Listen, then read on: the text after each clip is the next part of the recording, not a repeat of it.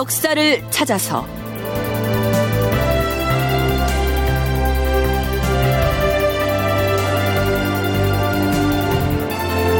제 478편 공법 시행 국민투표에 붙이다. 극본 이상락 연출 임종성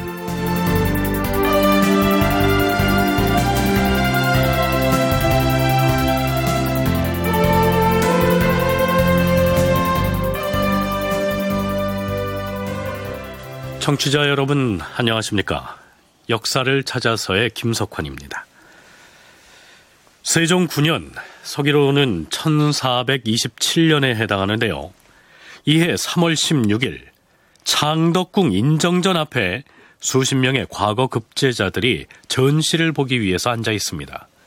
이 과거 시험은 초시, 복시, 전시 등 세 차례에 걸쳐서 치러지는데요.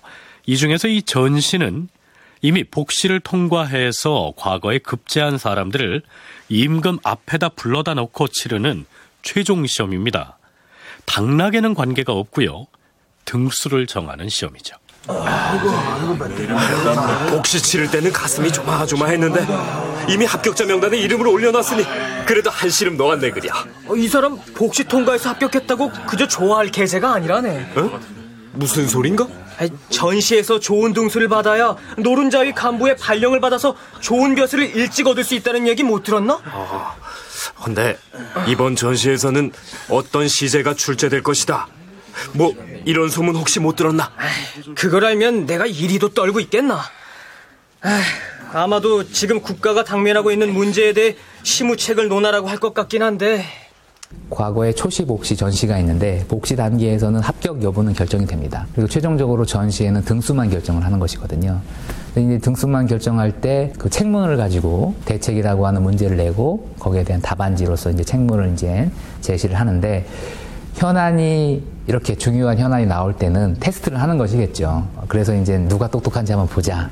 또는 예상하지 못했던 어떤 아이디어를 이런 명민한 과거 합격자들은 굉장히 똑똑하고 명민한 사람들이니까 아, 생각하지 못한 것들을 얘기들을 들을 수도 있지 않을까라고 하는 기대감도 혹시나 있을 수도 있고요. 네, 서울대 규장각 한국학연구원의 송웅섭 선임연구원의 설명을 들어봤습니다. 자, 그렇다면 과연 이때 전시 응시생들에게 주어진 시험의 주제는 무엇이었을까요? 주상 전환합시오. 드디어 인정전 앞으로 나온 세종이 문과 급제자들에게 책문을 제시합니다. 예로부터 제왕이 정치를 함에 있어서 반드시 한 시대의 제도를 마련하는 것임을 모두 알고 있을 것이다. 과인은 전제의 법에 대해 그대들의 의견을 구할 것이다. 세종이 얘기하고 있는 밭전자의 전제란 토지 제도, 그 중에서도 토지에 세금을 매기는 조세 제도를 일컫습니다. 듣건대 다스림을 이루는 요체는 백성을 사랑하는 것보다 앞서는 것이 없다고 하였으니 백성을 사랑하는 시초란 오직 백성으로부터 취하는 제도가 있을 뿐이다. 과인은 해마다 조정의 신하들을 여러 도에 나누어 보내서 손실을 실제로 조사하도록 하였도다. 헌데 어명을 받고 간 사람들이 과인의 뜻에 부합하지 아니하고 백성의 고통을 구혈하지 못하였으니 과인은 이를 매우 못마땅하게 여기는 바이다. 사람들은 말하기를 그들이 지방의 각 주와 군만 시끄럽게 할 뿐이므로 차라리 감사에게 위임하는 것만 갖지 못하다라고 하는데 감사는 사무가 번잡해 그 일을 겸무할 여가가 없을 것이다. 이 두 가지가 서로 허물이 되어 그 제도를 취하지 못했으니 생각하건대 별도로 행할 법이 없겠는가? 해마다 토지세를 거둘 때 그 해에 농작물의 작황이 어떠한지를 살펴서 풍작이 든 토지에는 세금을 많이 매기고 소출이 빈약한 토지에는 적게 매기는 방식으로 세금을 징수했던 것이죠. 그렇게 하기 위해서는 그 지역 금년 농사의 작황이 어떠한지를 현지에 가서 직접 조사할 사람이 필요하지 않았겠습니까? 그래서 임금은 중앙조정에서 사람을 뽑아서 각 지방으로 내려보내 조사 활동을 하게 했던 것입니다. 이것을 실제로 농촌 현지를 답사한다라고 해서 답험이라고 하고요. 답사해서 조사한 작황에 따라 세금을 부과하기도 하고 감해주기도 하는데 이러한 제도를 일컬어서 답험손실법이라고 불렀습니다. 서강대 계승범 교수와 서울대 규장각 송웅섭 연구원의 얘기를 차례로 들어보시죠. 토지 한 결당 수확량의 한 10분의 1 정도에 해당되는 한 30두, 바꿔 말하면 30말 정도로 정해서 이제 징수를 하되, 그러니까 여기까지만 보면 정액제라고 볼 수가 있죠. 근데 문제는 뭐냐면 이것이 수확량에 따른 비율이기 때문에 추수기 때마다 담당 관리가 직접 그 현장에 나가서 그 논반마다 그 수확량을 조사해 보고, 아, 너희는 요번에 이만큼 거두었구나. 그러니까 그 10분의 1에 해당되는 얼만큼을 내어라. 뭐 이런 식으로 변화를 많이 준다는 겁니다. 어느 지역의 풍년 정도가 얼마, 얼마인가, 그리고 그 지역의 토지 비옥도가 얼마인가, 뭐 국사 시간에 배웠던 것처럼 뭐 연분 9등, 전분 6등, 연분이라고 하는 것은 풍흉 정도고요. 전분이라고 하는 것은 토지의 비옥도 정도를 이제 등급을 매겨서 이제 파악을 하는 것인데 연분 9등과 전분 6등을 활용을 하면서 어, 이렇게 평가를 하게 되면 어, 다펌이라고 하는 것을 반드시 해야 되는데 실사를 하는 것이죠. 근데 다펌 과정에서 소수의 관료가 그 넓은 지역의 땅들을 다 다펌할 수가 없는 것이죠. 그리고 이제 그 중간 과정에서 또 아까 과거 문제처럼 비리들이 개입될 수 있는 소지들도 어, 굉장히 중요하게 많이 제기가 되고 있었고. 네. 아, 우선 서강대 계승범 교수의 인터뷰 음질이 좋지 않았던 점 양해해 주시기 바랍니다. 중앙에서 임시로 지방에 파견하는 관리를 경차관이라고 합니다. 해마다 경차관을 보내서 각 지역의 농사 실태를 파악해서 세금을 부과하게 했는데 아 이번에 그 조정에서 타펌 책임자로 내려온 그 경찰관 말이오 아 위관들을 시켜서 조사를 하려면은 제대로 해야 할 텐데 엉터리도 그런 엉터리가 없더라니까. 아이 누가 아니려 어? 저쪽 최대감집 노는 금년에 벼가 이삭을 주체하지 못해서 그 쓰러질 정도로 농사가 잘 됐는데도 그 세금을 2분이나 감해주고. 어휴, 우리 집 노는 아예 나가서 살펴보지도 않고 서른 말을 고스란히 세금으로 매겨버렸다니까. 아유 뭐 아무리 음영을 받고 내려온 경찰관이라고 해도 돈 많은 지주들 편을 들지. 아 우리 같은 영세 농민들 편을 들겠어? 나는 그 조사 나온 위관들 얼굴도 보지 못했는데 대풍이 들었던 재작년하고 세금을 똑같이 내라 하니 이 억울해서 참을 수가 있어야 말이지. 어이, 참. 고을 수령한테 가서 하소연이라도 해야겠어. 아 수령한테 가서 호소한들. 그 다펌은 자기 소관이 아니라 경찰관 소관인데 무슨 뾰족한 수라 있겠어? 그럴 바엔 차라리 임금님이 그 우리 고을의 감사를 다펌 책임자로 임명하면 나을 텐데. 아이고 감사는 그렇지 않아도 하는 일이 많은데 여기저기 들판 돌아다니면서 다펌할 시간이 어디 있겠어? 1년에 한 번씩 전국적인 단위로 모든 그 논밭에 대해서 수확량을 실제 답사를 통해서 그 산출해 낸다는 것은 이거 쉬운 일이 아니죠. 그리고 또 뭐 그 과정에서 뭐 부정부패도 있을 수 있고 또 지방 수령이라고 해서 그 지방 사정을 다 아는 것도 아니기 때문에 어차피 실제 답사를 하는 그 담당자들은 그 지방의 뭐 향리거나 지방에서 뭐 오래 살고 있던 그 현지 인을 통할 수밖에 없는데 그러다 보니까 뭐 꼭 부정부패가 아니라 하더라도 뭐 정치에 끌린다거나 아니면 뭐 양반 사족의 위세에 눌린다거나 뭐 이런 식으로 해가지고 이 조사가 제대로 이루어지기 힘들다는 겁니다. 이재룡은 국사편찬위원회에서 발간한 한국사에서 다펌 손실 제도의 한계를 이렇게 지적하고 있습니다. 다펌 손실은 고려시대부터 해오던 전통적 방식이 그대로 이어지고 있었다. 경찰관의 지시를 받은 위관이 현재 나가서 전답에 매 필지마다 일일이 답사하고 그 경작자를 상대해야 했다. 조사 업무를 부여받은 위관은 그 인원이 매우 많아서 조선 팔도에 걸쳐 거의 천명에 이르렀으니 공평하고 청렴한 품권을 그렇게 많이 확보하기도 어려웠을 뿐만 아니라 선발된 품관들 또한 전답의 매 필지마다 돌아다니면서 농민을 상대로 협상 실무를 맡으려고 하지 않았기 때문에 실제 답펌은 그 지역의 지방 관리들에 의하여 행해졌으므로 그 폐단이 매우 컸다. 자, 이러한 사정을 이미 파악하고 있던 세종으로서는 그처럼 부실한 답펌의 결과에 따라서 세금을 부과하는 것이 공정과세를 기하는 데에 별 실효가 없다고 생각하고 새로운 제도를 고민하고 있었던 것입니다. 그래서 인정전에서 치러진 전시에 나아가서 토지세 수치에 관한 개혁안을 시험의 주제로 부여했던 것인데요.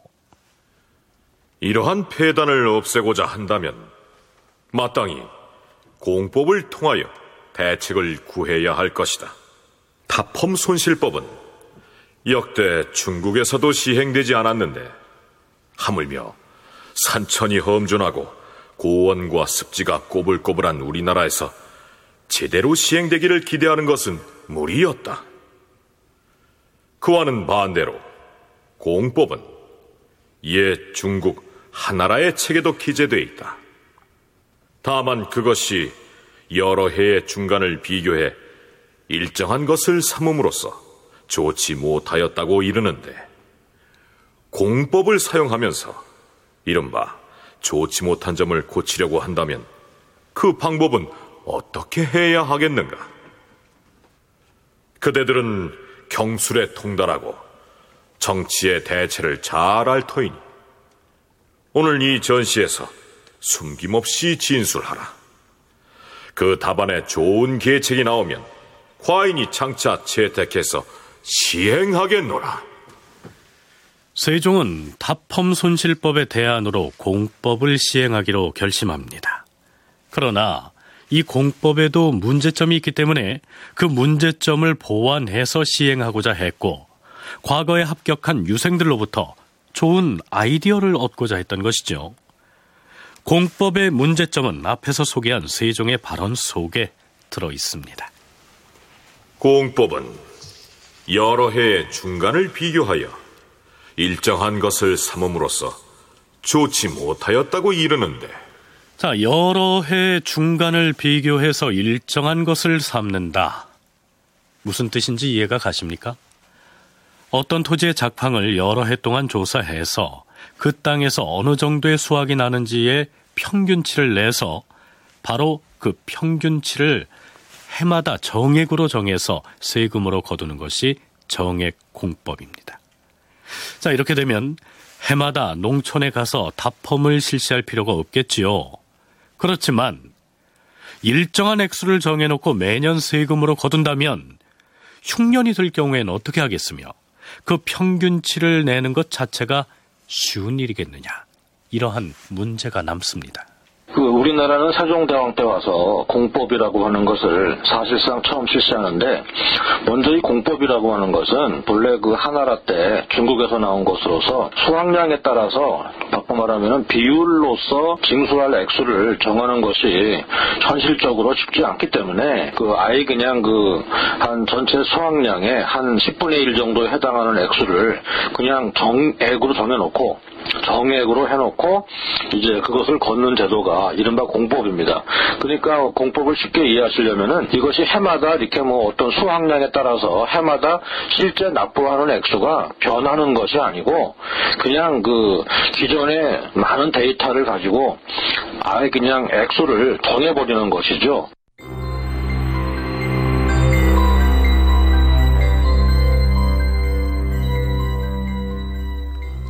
그런데 과거 응시자들 중에서 공법 시행에 대한 그럴듯한 시책을 답안지에 적어내서 세종의 칭찬을 받은 인물은 나타나지 않았던 모양입니다.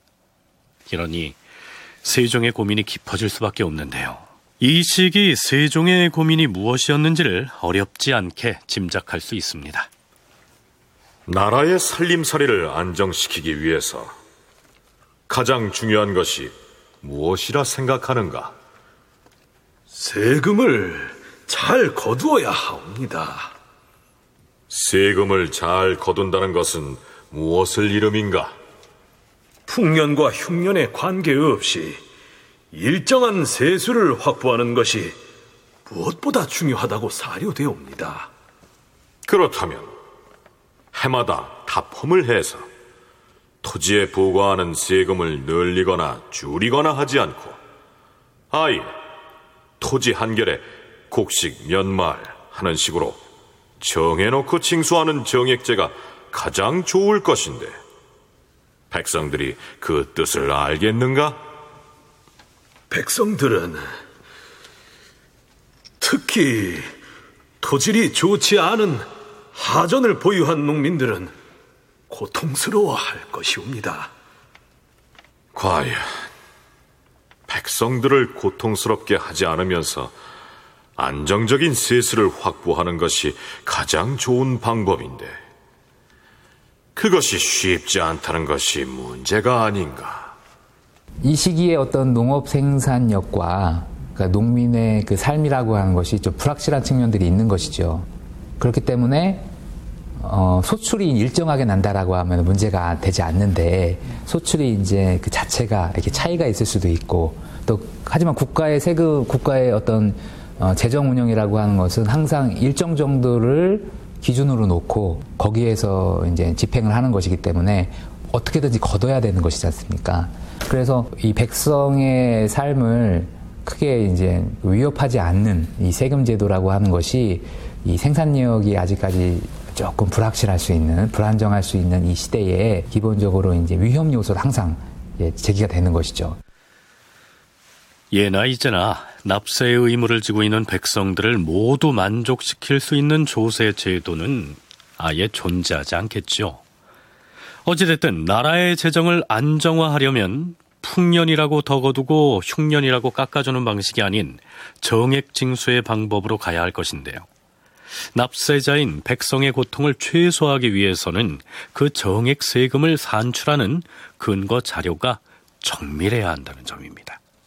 아, 우리들의 항상 그 월급 통장을 봐도 알 수 있듯이 많이 들어오건 적게 들어온 간에 그 잔고라고 하는 것은 항상 그 까딱까딱한 뭐 이런 상황들을 우리들의 삶에서도 볼 수 있듯이 일반 백성들의 삶에 있어서도 정액제로 갔을 때 나타날 수 있는 위험 요소들이 있었던 것 같습니다. 그래서 세종의 기본적인 취지는 오랜 시간에 거쳐서 평균치를 잘 계산을 해서 너무 많은 것도 아니고 너무 적은 것도 아니고 부담을 주지 않는 적절한 수준에서 평균치를 잘 계산해서 정액으로 그 세금을 어, 내게 하고 그런 거를 통해서 그 국가의 수치를 안정, 백성들의 삶을 안정, 두 발의 토끼를 다 잡으려고 했지만 그런 것들이 용이치 않았던 것이죠. 이것이 이제 세종대의 이 공법제도가 가지고 있는 딜레마라고 얘기할 수 있습니다.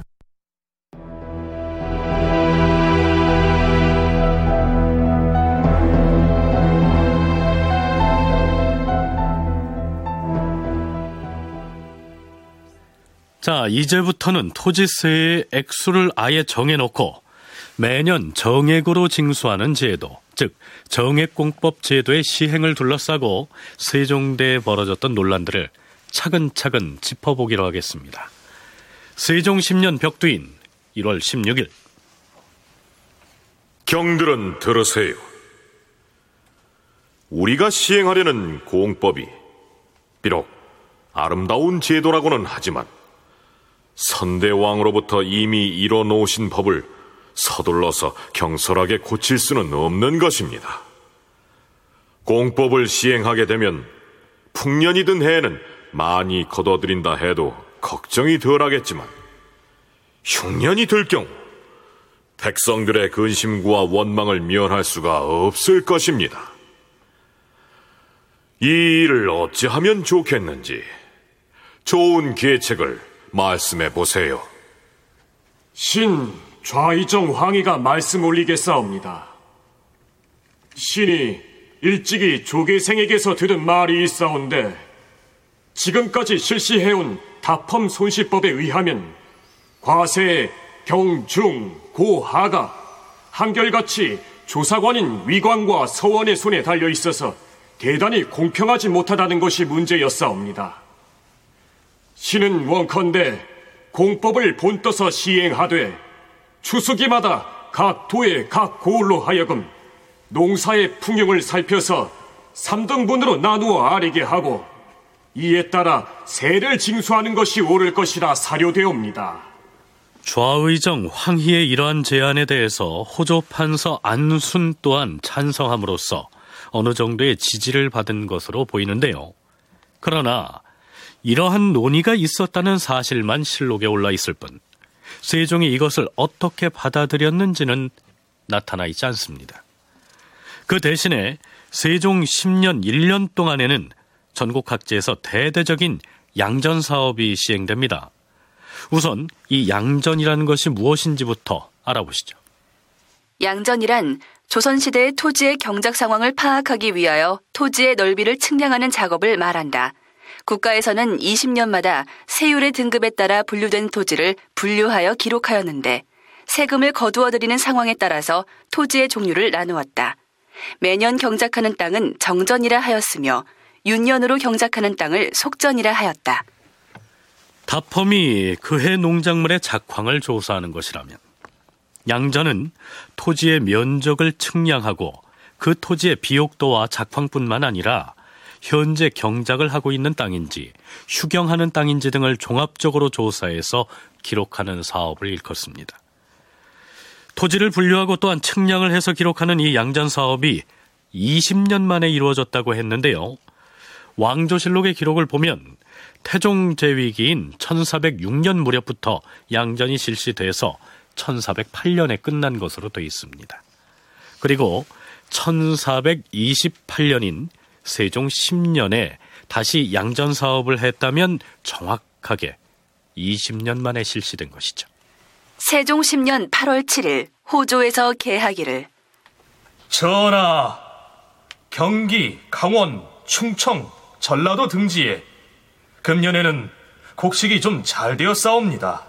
각 지방의 경차관을 나누어 보내서 양전하도록 명하시옵소서. 이렇게 청하니 임금이 그대로 따랐다. 열 하루 뒤인 8월 18일 찬성 권진이 아뢰었다. 전하, 신이 의류년에 사명을 받들고 외지에 나가 있을 때 지방에서 양전 작업을 하는 상황을 살펴볼 기회가 있었사옵니다. 하운데 어명을 받고 파견된 경차관이 토지를 분류하고 계산하는 방법을 알지 못하고 아무렇게나 하여서 사고가 매우 많았사옵니다.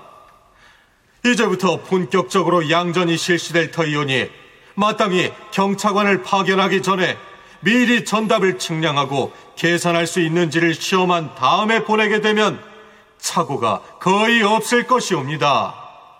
뭐니? 양전이 얼마나 중요한 사업인데 그런 일이 있더란 말인가?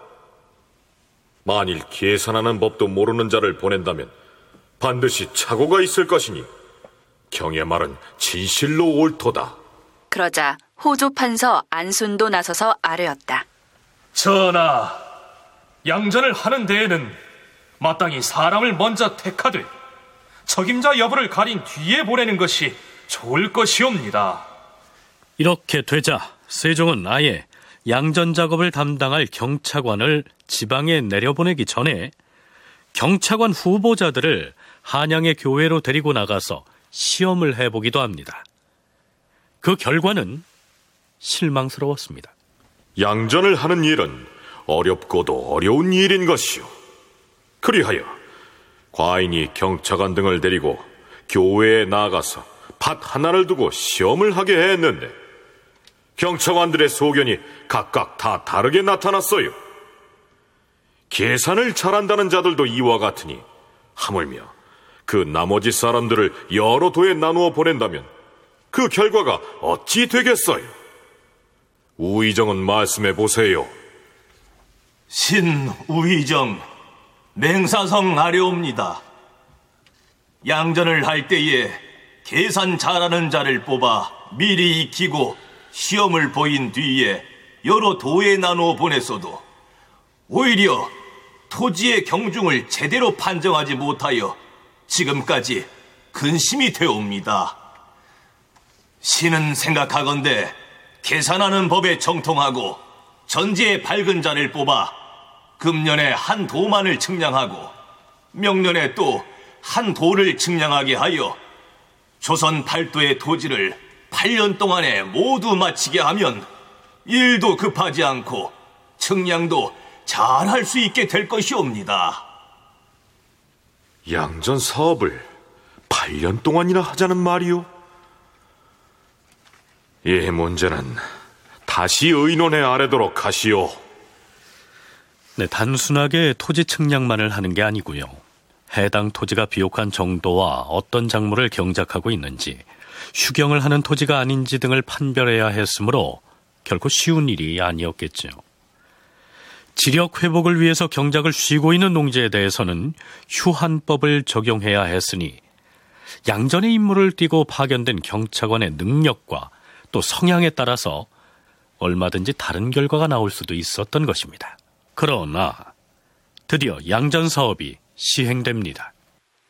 세종 10년 8월 7일 호조에서 아래기를 경기, 강원, 충청, 전라도 등지가 금년에 곡식이 좀 잘 되었으므로 경차관을 나누어 보내서 양전하는 게 좋겠다고 하자 임금이 그대로 따랐다.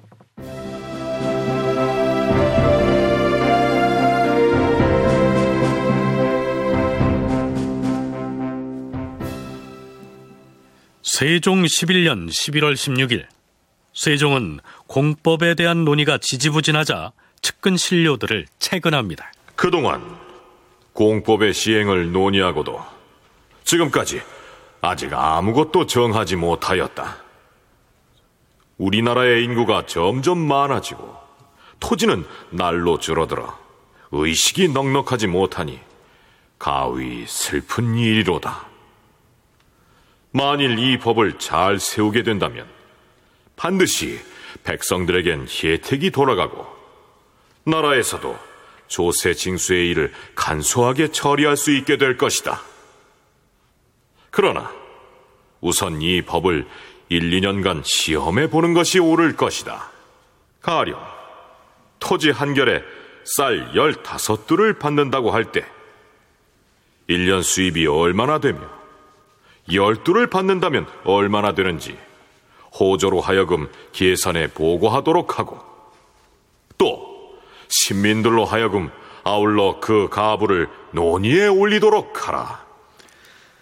그 전에는 중앙에서 파견된 관리가 농사의 작황을 파악해서 대략 예상 수확량의 10분의 1을 거두었는데요. 이제는 그렇게 하지 말고 토지 1결에 정해놓고 쌀 15마를 받으면 징수할 수 있는 총 수입이 어떻게 되는지 혹은 10마를 받는다면 또 어떻게 되는지를 조사해 봐라. 이러한 명을 내린 것입니다. 이렇게 되자 신료들의 발길이 분주해집니다. 그동안 각 지역의 답험 결과를 기록한 문서들을 수합해서 집계를 하라고 했는데 어찌들 되었는가? 저, 하삼도의 답험 기록을 수합한 내역은 여기 있습니다. 음. 저, 이것은 경상도 쪽이고 어. 여기는 전라도. 전라, 충청, 경상도 등 하삼도는 토질이 비옥하고 소출이 꾸준히 유지되어서 큰 문제가 아닌데 함길도, 평안도, 강원도 이쪽이 문제입니다. 음. 함길도의 토지 양전 기록을 수합해 놓은 게 어, 어디 있더라? 음. 어, 어. 전하께서 명하신 한결에 쌀 15마를 일괄 징수했을 때와 10마를 일괄 징수했을 때 총 징수액이 어찌 되는지 계산이 나왔는가? 아, 예. 계산이 나왔는데 결과가 좋지 않게 나왔습니다. 지역마다 토질이 다른데 일괄 정하는 것도 문제고 과거 다펌 사례로 미뤄 봤을 때 함길도나 평안도에서는 한결에 열마를 받는다 해도 정액으로 징수하기는 어려울 것 같습니다. 음, 어찌됐든 지금 주상전하께서 공법 시행 초안을 만들어 오기를 기다리고 계시니 호주에서 잘 만들어 보세요. 세종이 공법의 도입을 염두에 두고 과거 시험에 시제로서 출제했던 때가 세종 9년 3월이었는데요. 정확히 3년 뒤인 세종 12년 3월에 드디어 호주에서 공법 시행의 계획을 세워서 그 초안을 임금에게 올립니다. 호조 판서 안순이 보고한 그 초안의 내용을 간추려서 소개하면 이렇습니다.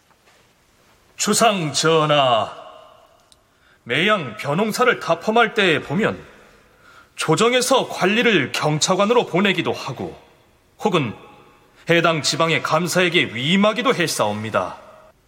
그러나 많은 전답을 기한 안에 모두 조사하여 끝마쳐야 하므로 그 고장에 거주하는 품관에게 조사 업무를 하도록 위촉했사온데 위촉을 받은 위관들과 기록을 맡은 서원 등이 사정에 박지 못하고 혹은 사사로운 정에 이끌려서 실제보다 늘리거나 줄여 적기도 하고 덜기도 하고 채우기도 해서 문제가 되었사옵니다.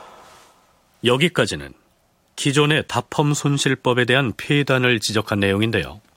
그래서 어떻게 하겠다는 것일까요? 청하옵건대 이제부터는 공법에 의거하여 전답 한결마다 열마를 거두게 하되 다만 평안도와 함길도만은 한결에 일곱 마를 거두게 하시면 예전부터 내려오는 폐단을 덜 수 있을 뿐만 아니오라 백성의 생계를 넉넉하게 할 것이옵니다. 또한 태풍, 서리로 인한 피해나 수재 혹은 한재로 인하여 농사를 완전히 그르친 사람에게는 조세를 전부 면제하게 하시옵소서. 자, 여기에서 결이란 단위가 나옵니다. 세종대의 양전 작업을 하면서 조정된 도량형에 의하면 1결은 가로, 세로 35보에 해당하는 면적의 토지를 일컫습니다. 이때 호조에서 올린 공법 시행 초안의 내용을 간추리면 이렇습니다. 계승범 교수의 설명을 먼저 들어보시죠. 모든 농지 1결당 그 한 10두 정도로 못을 박자. 그러니까 열말, 말 그러니까 10두니까 열말이죠. 이 열말로 정액을 정하자 이렇게 합니다. 다만 이제 그 이런 걸 정하면서도 이게 뭐 토지의 그 비옥도에 따라서 또 뭐 지역에 따라서 뭐 따뜻한 남쪽인가 아니면 뭐 좀 추운 북쪽인가에 따라서 무조건 그냥 1결당 10두 이렇게 해버리면 문제가 되겠죠. 해서 일단 그 가장 그 누가 봐도 분명하게 좀 농사에는 불리하다라고 누가 봐도 인정할 수 있는 평안도와 함경도에 대해서만큼은 농지 1개월당 7두로 이제 정합시다. 이렇게 이제 올린 것이 이 세종 12년 호도에서 올린 공법 초안의 그 바로 그 골자입니다. 그러나 세종은 호조에서 올린 초안을 놓고도 매우 신중한 자세를 보입니다. 그러나 호조 판서로부터 공법 초안을 보고받고 나서 세종이 내린 명령은 편전에 모인 신료들을 깜짝 놀라게 했습니다. 경들은 잘 들으시오. 지금 호조에서 공법 시행에 관한 계책을 발표했는데 과인은 가부 의사를 표하지 않을 것이오. 대신에 호조에서 마련한 이 초안의 내용을 널리 알려서 백성들의 가부 의사를 조사해 수합해 오도록 하시오. 의정부와 육조의 관리들은 물론 각 관사의 관원들, 서울 안에 거주하는 모든 전직 품관의 원로들, 각도의 감사와 수령 및 지방의 품관으로부터 여염집의 세민에 이르기까지 모두에게 가부를 물어서 아뢰도록 하시오. 요즘식으로 말하자면 공법 시행에 관한 초안을 내걸고 국민 투표를 실시했다. 비유적으로 이렇게 얘기할 수 있겠죠. 세종은 왜 이런 초유의 방식을 택했을까요? 송웅섭 연구원은 그 배경을 이렇게 설명합니다.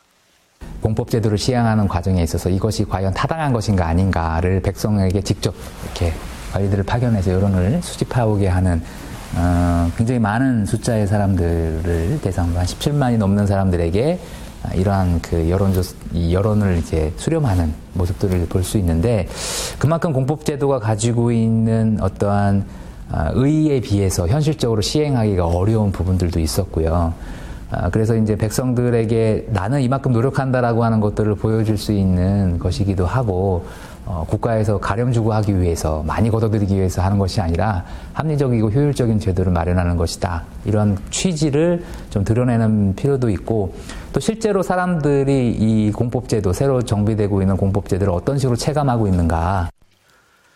과거 응시생들에게 시무책으로서 공법에 관한 시제를 제시했던 대목이나 정승부터 일반 농민에 이르기까지 일일이 의견을 묻고자 한 것은 농업이 국가 산업의 거의 전부였던 조선 사회에서 토지세를 징수하는 것만큼 국가 재정이나 백성들의 생활 측면에서 중요한 사안이 없기 때문이었겠죠. 물론 백성의 소리에 귀를 기울이기 위해서 노력하는 어진 군주로서의 세종의 모습을 읽을 수도 있을 것 같습니다. 어, 세종의 입장, 국가의 입장에서는 일률적으로 일관되게 아, 세금을 안정적으로 수취하는 것, 풍흉에 상관없이 이런 어떠한 목표가 있고요. 그럼에도 불구하고 백성들에게 과중한 부담을 주어서는 안 된다. 그러면 백성의 삶을 이제 피폐하게 하거나 백성이 유리도산할 수 있기 때문에 아, 그러한 전세 중요한 세금 규제 이 항목인 전세를 아, 정비하는 과정에 있어서 국가에서 안정적인 수치를 취하면서도 백성에게 부담을 주지 않는 방법이 뭐가 있을까 이런 것들을 지속적으로 고민한 것이 세종대의 이 공법과 관련된 문제라고 할 수 있습니다. 네, 어찌됐든 이 공법이라는 정책을 두고 최초로 국민 투표가 실시된 셈인데요. 그 결과는 어떻게 나왔을까요?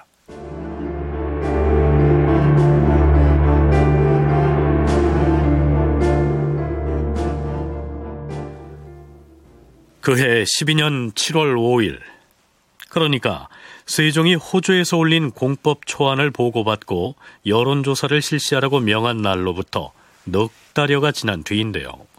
세종은 여론조사의 결과가 잠옷 궁금했던 모양입니다.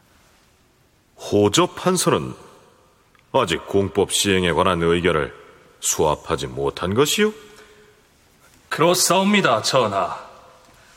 일부 지방에서는 공법에 대한 편의 여부를 수업한 결과를 보내왔사온데 그러면 일부 지역이라도 아래도록 하시오.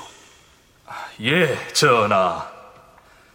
일찍이 공법의 편의 여부를 가지고 경상도의 수령과 인민들에게 물어보았사온즉 이 법이 좋다는 자가 많았사옵고 좋지 않다는 자는 그 수가 적었사옵니다. 음, 경상도 지역에서 공법 시행을 찬성하는 자들이 많았다 하면 다른 지역은 어찌 됐소? 함길도와 평안도 그리고 황해도와 강원도 등의 지역에서는 모두들 공법 시행이 불가하다는 의견이 많은 것으로 나타나고 있사옵니다. 아무리 공법이 좋은 제도라고 해도 백성들이 좋지 않다고 하면 시행할 수 없는 것이요. 척박한 지역의 가난한 농민들 중에서 반대자가 많은 것은 그 이유가 있을 것이요. 농작물에 잘 되고 잘 못된 것을 답험할 때 조사하는 관리들이 각기 제 주장을 고집해 공정성을 잃은 경우가 참못 많았고 또 간사한 아전들이 잔꾀를 써서 부유한 자를 편리하게 하고 비난한 자를 괴롭히고 있음이 드러났는데 이는 과인이 심히 우려하고 있는 바이요. 각도의 보고가 모두 올라오거든 그 공법의 편의 여부와 다펌의 폐해를 구제하는 등의 일들을 백관으로 하여금 수기케 해 아래도록 하시오. 아직 조사 결과가 모두 수합된 것은 아닌데요. 계승범 교수는 조사 결과를 보지 않더라도 애당초 호조에서 만들어서 국민투표에 붙인 공법 초안의 내용만 얼핏 봐도 누가 찬성하고 어떤 사람이 반대했을 것인지가 훤하게 잡힌다. 이렇게 얘기합니다. 땅의 그 비옥도에 따라서 상중하로 3단계로 구분하는 그런 데이터가 이미 당시에도 있었습니다. 가령 뭐 제일 좋은 땅인 경우에는 그 상전 같은 경우에는 대체로 그 예상되는 그 한 해 수확량이 있지 않습니까? 거기에서 이제 한 뭐 10분의 1 정도 되는 뭐 한 30두라거나 이렇게 이제 받고 있었어요. 다만 이제 그렇게 해놓고 해에 따라서 뭐 큰 흉년이 들면 좀 이제 좀 개인적으로 이제 좀, 좀 면제해 달라 이렇게 이제 어필을 하면 이제 조사를 해가지고 아, 타당하다 그러면은 좀 면제해주기도 하는 뭐 그런 시스템이었는데 지금 호도에서 올라온 초안에 보면은 모든 농지 1결당 10도로 확정한다는 것이죠. 경상도나 전라도 등 비옥한 지역의 땅을 가지고 있는 사람들은 예전에 다펌으로 세금을 매길 때에는 1결에 수확량의 10분의 1에 해당하는 30말 정도를 바쳤는데요. 이번에 여론조사에 붙인 공법 초안에 의하면 한결에 10말만 세금으로 내도록 못 박아 놨으니 쌍수를 들어서 환영할 것은 당연지사란 얘기입니다. 물론 토질이 척박한 함경도나 평안도 지역 사람들은 그 반대겠죠. 좋은 땅을 가지고 있던 사람들 입장에서 볼 때는 이거는 뭐 그냥 뭐 횡재하는 거죠. 바꿔 말하면 거의 매년 평균적으로 한 1결에 대해서 30두 정도의 세금을 내오던 사람 입장에서 볼 때에는 이제 이 공법만 시행된다면은 이제 1결당 그냥 무조건 10두만 내면 된다는 거죠. 그러면 이거는 뭐 쌍수를 들어서 이제 환영할 일입니다. 근데 거기에 비해서 척박한 땅, 그러니까 상중하라고 할 때 하전, 하전을 보유한 사람들 입장에서 볼 때에는 당시에도 이미 그 한 10도 정도를 한 내고 있었습니다. 10도 정도. 그러니까 상전은 한 30도고 이제 하전은 한 10도 정도 이렇게 내고 있었는데 별로 뭐 좋아지는 게 없어요. 척박한 지역의 농민이나 지주들은 그동안에도 일결에 10말을 세금으로 바쳐왔는데요. 새로 시행하겠다는 공법의 초안에도 토지 1결에 10말을 바치도록 해놨으니 좋아진 것이 하나도 없었고 더군다나 흉년이 들 경우에는 예전엔 다펌 나온 조사관의 사정에서 세금을 삭감받을 수도 있었는데 새 공법에서처럼 아예 1결에 10말을 정액으로 못 박아버리면 대책이 없어진다는 얘기입니다.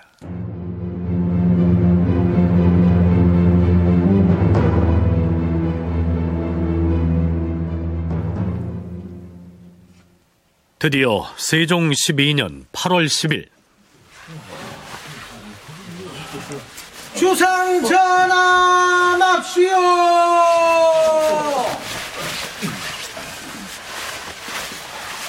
보조 판사는 공법 시행에 대한 가부 인원을 갖추어 아래도록 하시오. 드디어 호조에서 중앙과 지방을 망라해 공법 초안에 대한 가부 의사를 조사해 수합한 결과를 발표합니다. 말하자면 국민투표의 개표 현황을 발표하는 셈이죠. 그 결과가 어떻게 됐을까요? 우선 서울 중앙조정관리들의 찬반 상황부터 살펴보시죠.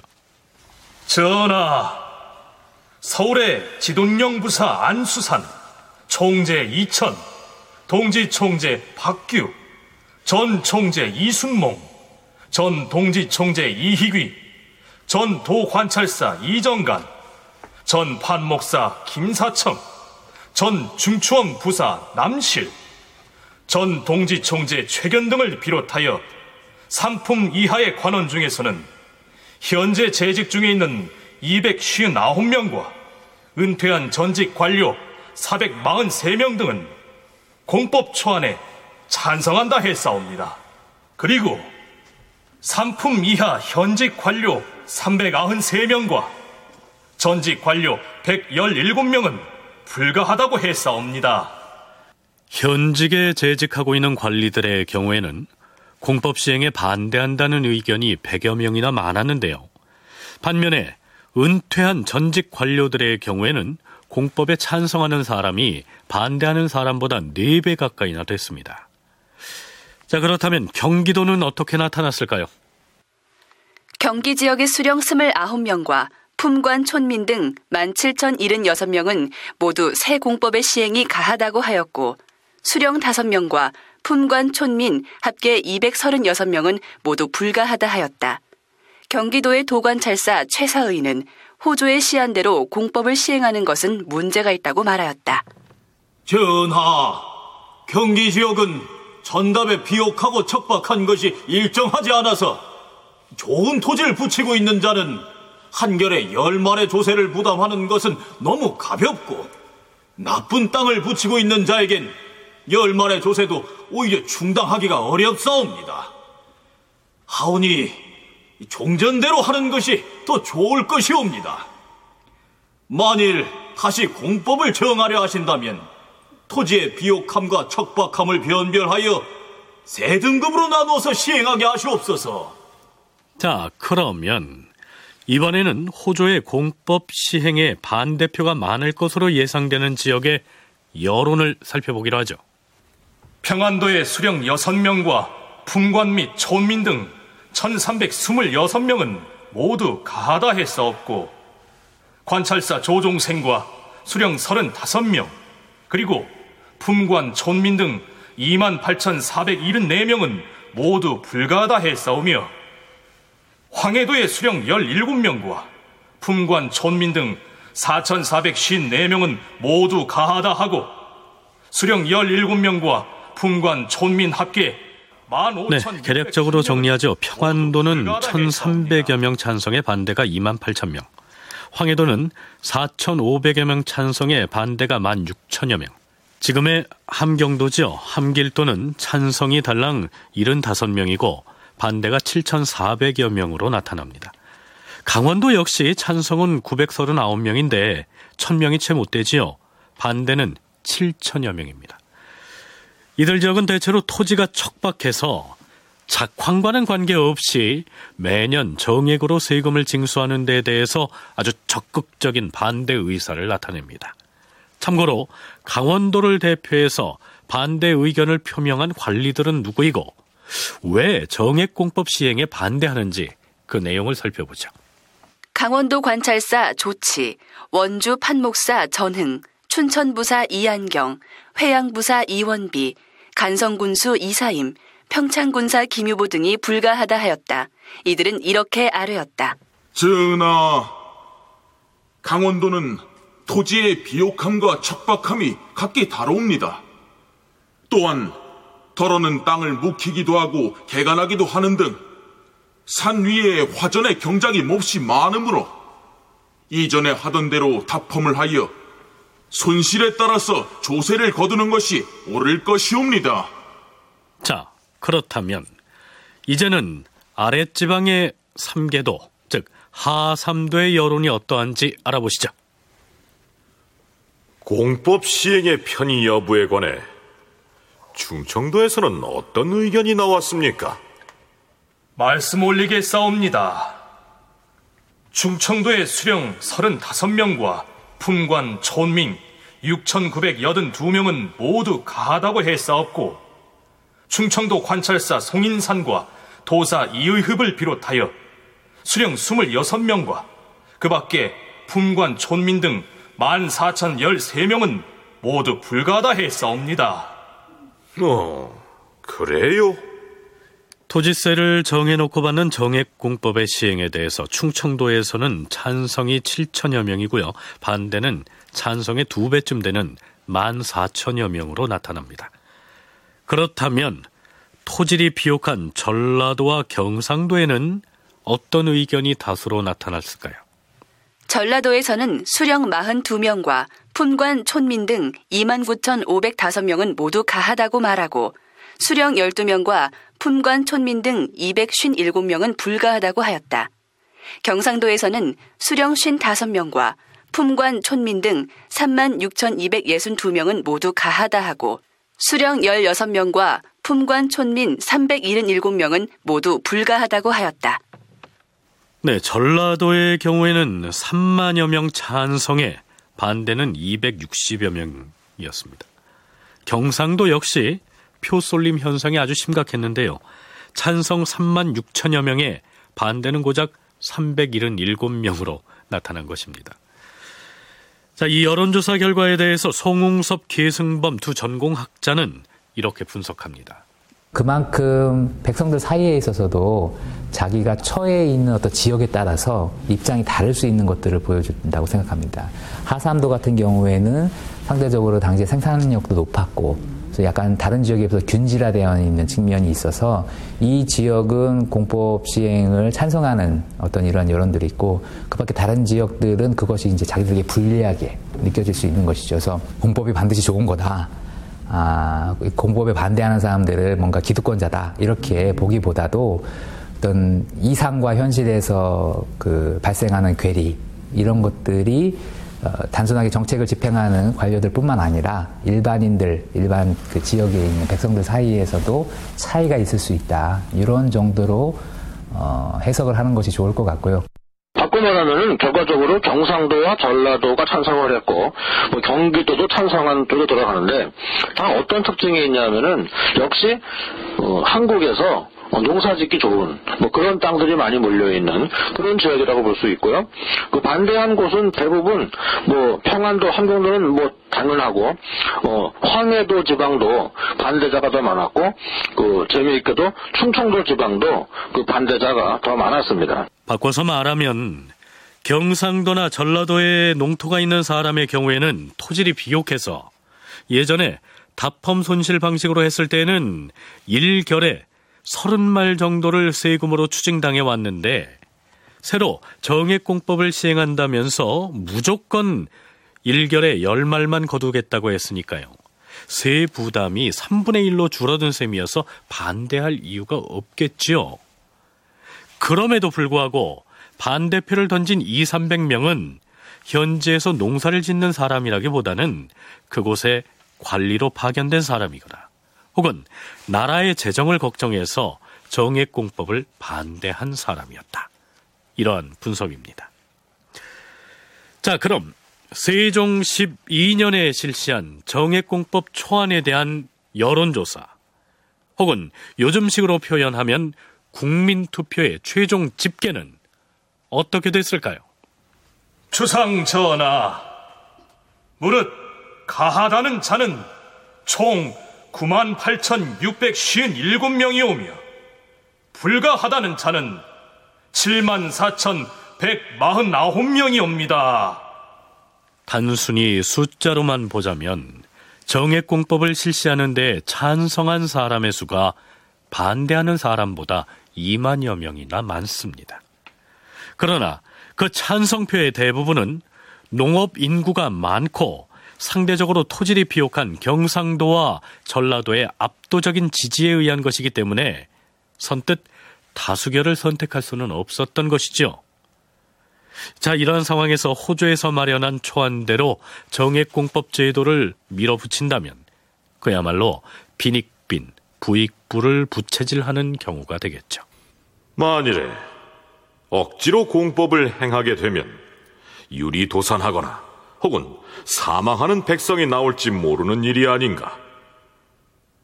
이 법을 갑자기 시행하기엔 어려울 것 같다. 그러나 당초에 대신들과 의논에 정한 일이라 과인이 혼자 마음대로 할 수 없으니 충분히 의논해 다시 아래도록 하라. 자, 이렇게 해서 조세 제도에 대한 개혁안으로 기세 좋게 추진하려고 했던 정액공법 제도는 일단 보류가 됩니다. 다큐멘터리 역사를 찾아서 다음 주 이 시간에 계속하겠습니다.